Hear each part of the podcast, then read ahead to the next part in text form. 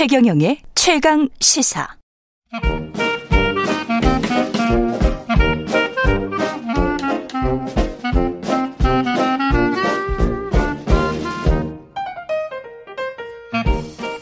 네, 최경영의 최강 시사 경제합시다. 월요일은 명쾌한 경제 이야기 해보고 있는데요. 오늘은 홍기빈 글로벌 정치경제연구소 소장 아, 전화로 연결되어 있습니다. 안녕하세요. 네, 안녕하세요. 예, 홍 소장님 오랜만에 전화 연결을. 네, 오랜만입니다. 오랜만에 뵙습니다. 세계 불평등 연구소에서 어, 3년 만에 불평등 보고서 2022 내놨습니다. 네. 예, 보셨죠? 예, 예. 예, 어, 어, 어떻든가요? 저도 보고 좀 깜짝 놀랐는데요. 예, 예. 우선 뭐 여러 가지 있습니다만은 예. 가장 주목할 만한 점은요. 네. 그 지구적인 차원에서의 불평등이 1980년대 이후에 쭉 좀 개선이 돼 왔었어요. 예. 그러다가 최근 2년이죠. 그러니까는 멈췄어요. 이 개선 추세가 멈췄는데 음. 이 코로나 사태 때문에 그 지난 한 3, 40년 동안 지속되어 오던 그 개선 추세가 멈추고 예. 그래서 지구적 불평등이 다시 지금 1910년대 수준에 머물고 있다. 그래서 그 1910년대 40% 수준에 머물고 있다. 그렇습니다. 그래서 그때가 이제 그 보고서가 강조하는 게 제국주의 시대 그러니까는 1차 맞아요. 대전 터지기 직전이잖아요. 예. 그러니까 지구적 불평등이 굉장히 심했던 때인데 제국주의가 기승을 부리고 예. 그 당시에 그 상위 10, 전 지구적인 소득으로 봤을 적에 음. 상위 10%가 가져가는 소득의 비율이 하위 50%에 비해서 40배 정도, 40배 정도였다라고 하는 거예요. 예. 지금도 그 정도, 그러니까 38배 이렇게 머물고 있으니까는 이 코로나 사태 때문에 1910년대 정도로 해서 멈추고 있다. 이렇게 얘기를 할 수가 있어요. 제국주의는 쉽게 말해 뭐 국제법도 없고 그냥 가서 뺏어오고 약탈하는 네, 그런 시대 그렇죠. 아닙니까? 그렇죠. 예. 그리고 이제 또 하나 이제 주- 주목할 만한 점은 이른바 음. 코끼리 국선인데요. 예. 그러니까는 중산층에서의 소득이 급격하게 그 코끼리 머리통처럼 오른쪽 아래로 급격하게 떨어졌다가 아. 이제 뿌 하고 코를 치켜 세운 코끼리처럼 예. 상위 1%로 가면은 소득이 급격하게 위로 올라가요. 아. 즉 중산층이 소멸해 버리고 예. 상위 1%가 엄청나게 많은 소득을 가져가는 현상인데 음. 이게 더 심화가 됐다는 걸 볼 수가 있습니다. 이 정도의 코끼리 곡선이 나타난다면요, 이 예. 불평등의 원인이 기술 급변하고 그 제도적인 불비 이 두 개가 결합돼서 지금 지대축으로 이어지고 있다 이렇게 의심할 수밖에 없어요. 예. 그래서 지금 코로나 지난 2년 동안의 코로나 사태라는 게 예. 이런 원래 가지고 이 존재했었던 시스템의 결합, 즉 그러니까는 금융재정 시스템이 계속 그러니까 부유한 사람들하고 기술적으로 진보한 사람들에게만 불평등하게 주어지는 예. 그 시스템의 결합이 더욱더 가속화된 거죠. 코로나 위기 때문에. 아, 그래서 그, 예. 원래 잘 나가던 사람들은 훨씬 더 벌게 되고 음. 그다음에 원래 힘들었던 사람들은 아주 더 어려운 지경으로 가게 된 거죠. 근데 그 보고서에 저도 보니까 이 정책적으로 선택할 수 있다. 정책적으로 예, 예. 선택을 잘 해서 불평등이 완화된 시기가 분명히 있었고 예, 예. 그런 나라들이 있었고 그런 나라들이 그렇습니다. 특히 이제 대륙에 있는 유럽 국가들이 그렇게 집중돼 있는데 한국 같은 경우는 그런 나라들에 비해서 성장이랄지. 부는 예. 굉장히 높아졌는데 불평등은 예. 훨씬 못 미친다. 예, 예. 그러면 그렇습니다. 정책을 예. 뭔가 바꿔야 된다는 이야기잖아요. 그렇습니다. 이게 그런 이제 함의가 이제 주어지게 되죠. 예. 이 불평등 이야기에서 옛날에는 저기 있었어요. 그 90년대까지만 해도 이 교육 시스템을 개혁하면은 다 잘 살 수 있다 경제학자들이 이어주기 얘기하다가 예. 이한 이제 2010년대 정도가 되면은 그 로버트 라이히라든가 조셉 스티글리츠 같은 사람들도 예. 이 불평등은 정치적인 그 어떤 그 불합리에서 나오는 거지 시장 경제에서 이게 나오는 거라고 도저히 말할 수가 없다 지금의 불평등 사태는 예. 그러니까 어떤 정책적인 장치를 잘해야 된다라는 함의를 이번 보고서에서도 다시 한번 확인을 해준 겁니다. 예. 그러려면 이제 우리나라가 왜 이렇게 불평등해졌느냐 이 원인을 좀 진단을 해야 되지 않겠어요? 예. 예. 네, 보고서에서는 이렇게 말해요. 이렇게 지적을 하죠. 그, 이 불균형, 그러니까 불, 사회복지 시스템이 불비한 상태에서 너무 빠르게 성장하는 가운데 나타난 현상이었다. 이렇게 지적을 하는데요. 아. 예. 여기에서 이제 우리가 주목해야 될 부분이 있습니다. 이 많은 분들이 놓치고 있는데 한국이 1950년 당시만 하더라도 세계에서 가장 평등한 나라에 속했어요. 아. 왜냐면은 토지 개혁을 했잖아요, 그때. 그렇습니다. 이승만 대통령 토지 개혁했습니다. 예. 맞습니다. 예. 그리고 이제 일제시대 직후니까 대부분의 재산이 이제 일제에 적산으로 묶여 있다가 국가로 넘어왔으니까 음. 큰 불평등이 없었던 나라였는데 예.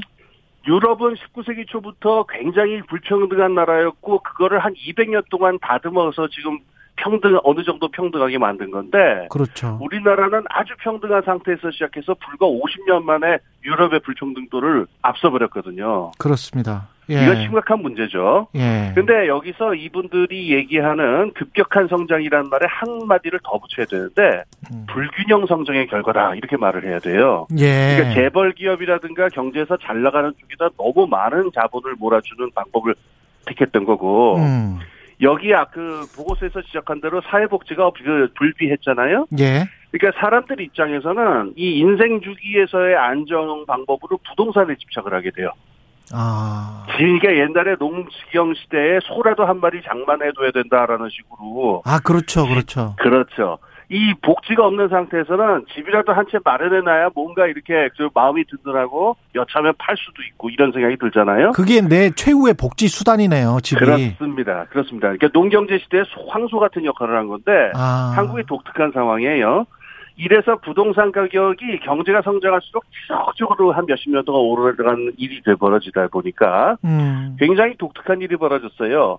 다른 나라에서는 재분배의 주요한 수단이 그 국가 재정 정책을 통한 복지 정책인데요. 예. 우리나라에서는 이 부의 증가가 재분배되는 메커니즘이 부동산 가격 상승으로 나타나는 겁니다. 아, 그래서 이제 분양을 어떻게 받을 수 있느냐, 없느냐가 굉장히 그렇습니다. 중요해지네요. 그렇습니다. 근데 이 예. 시스템의 문제는 혜택을 볼 수 있는 사람의 폭이 굉장히 좁다는 거죠. 한정돼 있죠. 한 15% 20%밖에 안 되고 그렇죠. 나머지 70%는 뭐 대책이 없는 상태가 돼버립니다. 꿈만 꾸고 사는 거죠. 언제 그렇죠. 한번 이제 분양 받아서 나도 몇억 벌어볼까 그런 생각이잖아요. 그렇죠. 근데 이제 사회가 전반적으로 그렇게 지대축으로 가버리면 그러면 예. 혁신이랄지 자본주의 뭐랄까 자본주의를 그 원동 자본주의 원동력 같은 게 사라져 버리게 되는 거 아닙니까? 그렇습니다. 그게 이제 제일 심각한 문제인데요. 예. 어떨 때는 그렇게 불기 심하게 그 부가 편중되는 게 오히려 자본주의 성장을 부추기는 때도 있습니다. 예. 근데 그거는 어떨 때냐면은 이제 자본 고정 자본 투자라든가 공장을 짓는다든가 해서 이 뭉칫돈을 풀어가지고 뭔가 뚝딱뚝딱 지어야 될 때 음. 이때는 오히려 불평등이라고 하는 게 경제 성장의 원동력이 될 수도 있어요. 예. 근데 지금 문제는 21세기의 경제는 그런 그 외, 외연적 성장 같은 게 아니고요. 예. 지식 자본의 축적이라든가 기술적 혁신 같은 이 무형적인 것에 집중돼 있는데 그렇습니다. 예. 이건 돈 푼다고 뚝딱뚝딱 지을 수 있는 게 아니고 음. 국민들 전체가 고르게 똑똑해지고 고르게 많이 배우고 고르게 많이 실험해봐야 이 집단적으로 혁신이 벌어지거든요. 아. 그러니까. 혁신이라고 예. 하는 것을 우리가 오해하기 쉬운데 그 몇몇 똑똑한 사람, 에디슨 같은 사람 몇몇 나와가지고 혁신이 음. 되는 국면이 있고 음. 집단적으로 똑똑해져야 혁신이 일어나는 국면이 있는데 예. 이 많은 기술사가들은 지금 예. 21세기의 그 기술 혁신 단계는 몇몇 똑똑한 사람의 기술 혁신이 아니고 집단적으로 똑똑해져야 혁신이 일어나는 단계다 이렇게 얘기하고 있어요. 이런 단계에서는 돈이 한 군데 몰려 있으면은 혁신의 원동력이 되는 게 아니라 혁신을 오히려 가로막고 불평등 때문에 많은 사람들의 소중한 역량이 사장돼 버리는 결과가 나오게 되죠. 이러면 오히려 성장을 가로막는 장애물이 될 겁니다. 불균형이.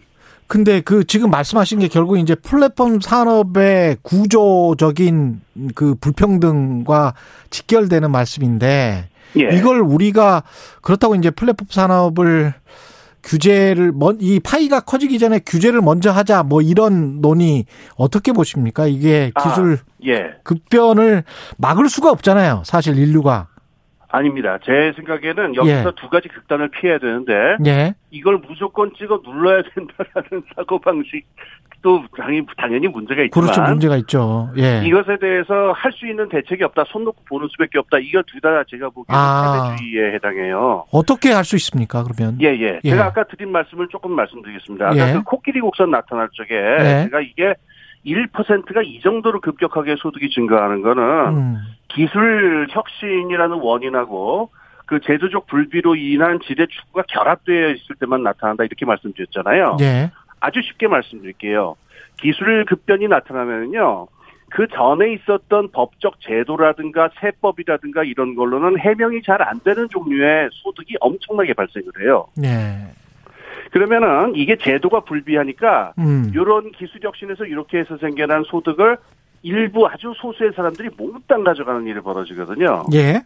사실 지금 그 플랫폼 산업에서 나타나는 어마어마한 수익 있죠. 뭐 제프 베조스 같은 사람이 것. 그렇죠. 예. 이거는 법적 제도하고 그 세법 제도가 불비해서 나타나는 즉 1차 분배에서의 문제거든요. 음. 그러니까 이 부분을 갖다가 무조건 찍어 누르려거나 무조건 방기하려거나 하지 말고 예. 이 부분에서 어느 부분이 어느 사람에게 소득이 제대로 들어가야 되는지 음. 즉 기술대 혁신에 걸맞는 새로운 법적 제도와 새로운 그 소득 그 저 이 귀속 체제를 갖다가 계속 요 부분을 혁신을 해야 기술 음. 혁신 부분하고 법적 부분이 함께 갈 수가 있게 되죠. 아. 요게 뒤처지면은 지대추구가 발생을 하죠.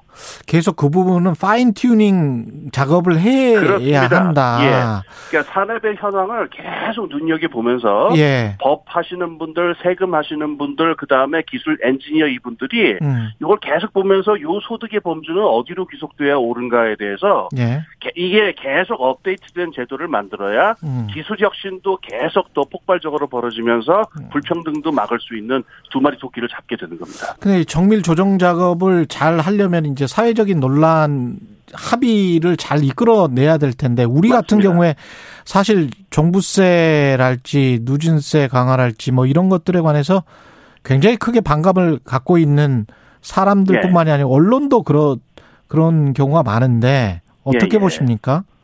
어, 이건 말할 것도 없이 음. 그, 그 한국 자본주의의 그 저희 수혜자에 해당하는 분들은 세금 내실 생각을 하셔야 되는데 예.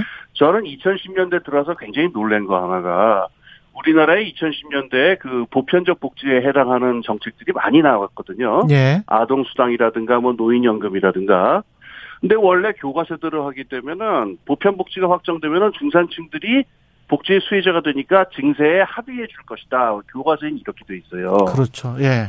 근데 우리나라 중산층들은 2010년대에 증세에 합의한 것 같지가 않고 그렇죠. 지금 말씀하신 종부세라고 하는 거는 사실 음. 제가 볼 때는 내는 사람의 양 숫자도 맞지 않고 내는 비율도 그렇게 세다고 말할 수가 없는데 굉장한 사회적 갈등을 일으키지 그분들이 일으키지 않습니까? 그렇죠. 예. 그러니까는 세금에 대해서 우리가 지금 경제가 이 정도로 성장했다면은 우리가 세금을 더 내야 된다라고 하는 그런 막 어떤 그 사고 방식의 전환이 굉장히 필요하죠. 예. 마지막으로 2000년 전에도 사실은 플라톤도 이 불평등 문제에 관해서 심각하게 문제 제기를 했잖아요. 뭐 세 배인가 예. 네 배인가 이상 되면은 그 사회가 정의롭지 못하다고 했던 것 예. 같은데 예. 이 불평등이 심화가 되면 지금 40배라고 하지 않습니까?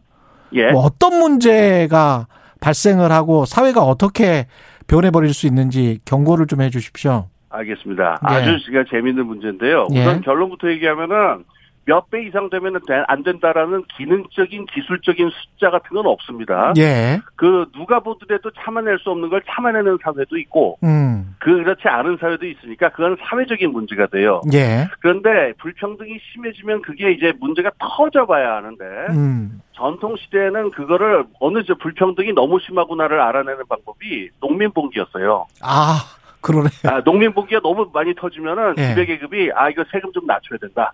그거를 알아보는 하나의 지표 같은 거였는데 예. 한국 사회가 어느 정도 견딜 수 있느냐 그거는 어떤 기능적인 숫자적인 답은 없고요. 예. 어떤 고통이 나타나냐로 찾아봐야 되는데 음. 저는 딱 두 개의 숫자만 얘기하고 싶어요. 하나는 자살률이고 하나는 출산율입니다. 자살률과 출산율. 예, 이미 대한민국은 OECD 기준으로도 전 세계 기준으로도 이 두 가지 숫자가 감당할 수 없을 정도의 고통을 사회가 겪고 있다라고 하는 거를 적나라하게 보여주는 상태예요. 그렇죠. 이게 이 자살률과 이 출산율을 사회가 얼마나 더 지속될 수 있을지 그건 뭐 각자 생각해 볼 몫이 아닌가 합니다. 알겠습니다. 아, 아주 냉철한 말씀이셨고요. 예, 지금까지 최경련의 최강시사 경제합시다. 홍기빈 글로벌 정치 경제연구소장님이었습니다. 고맙습니다. 예, 감사합니다. 예, KBS 라디오 최경련의 최강시사 듣고 계신 지금 시각은 8시 45분으로 향하고 있습니다.